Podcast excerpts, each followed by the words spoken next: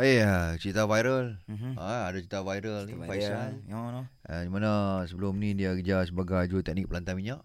Ah, baik. Ah, lepas tu dia sanggup berhenti kerja untuk jaga mak, ibu dia. Jaga mak dia, alhamdulillah. Ah, ibu dia tak berapa sihat. lah. Hmm, hmm, hmm. Alhamdulillah. So Faisal dengan kita lah lagi ni. Alhamdulillah. Faisal, ada. kita ada dapat satu WhatsApp ni. Hmm, hmm, hmm. Ah, Dia kata dia kagum dengan uh, tindakan Faisal. Ah, dia na- nama dia Rahim. Hmm, hmm, hmm. Eh, ah, dari Kelang. Dia kata dia kagum dengan uh, tindakan Faisal. Hmm. Dia kata sementara Mak. macam dia dia kata dia tak mampu nak buat Hmm, macam tu. Yalah, yalah. Ha, dia cakap Faisal.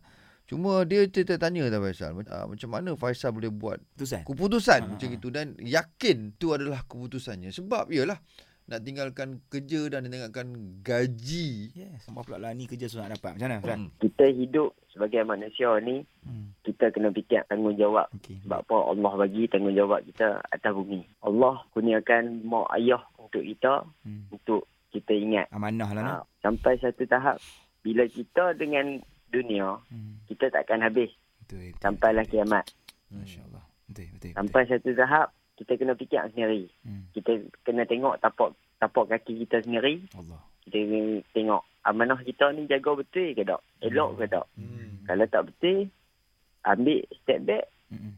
Kita jaga teng, uh, baik balik. Betul, betul. Ha, kita perbaiki apa yang kurang dalam hidup kita. Hmm. Mak ayah ni salah satu orang kata pemberi Rezeki.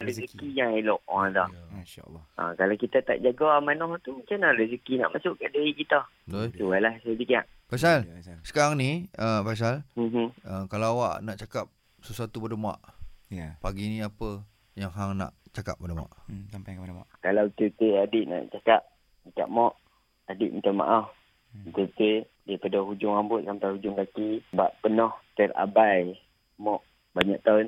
Hmm. Tu ya adik ni cakap. Hmm. Sebab adik ni bukan anak yang baik. So sekarang ni adik nak tebus kesilapan dekat mak. Sebab tu adik ambil korbankan jasa. Mak mana pun uh, kalau anak dia buat bersalah besar mana pun Dia tetap Mak maafkan. tetap akan Maafkan lah. Hmm. Dia tak akan simpan lah mak Tak kan. akan. Sebab mak ni dia sentiasa nafas dia turun naik dia dia akan sentiasa, ingat kita. So tahniah Faisal. uh, Faisal. Dan kami kat sini. Zayan ni Kami doakan supaya Faisal Hang dapat isteri yang solehah insyaAllah Jaga hang Oh, macam mana Hang jaga mak hang.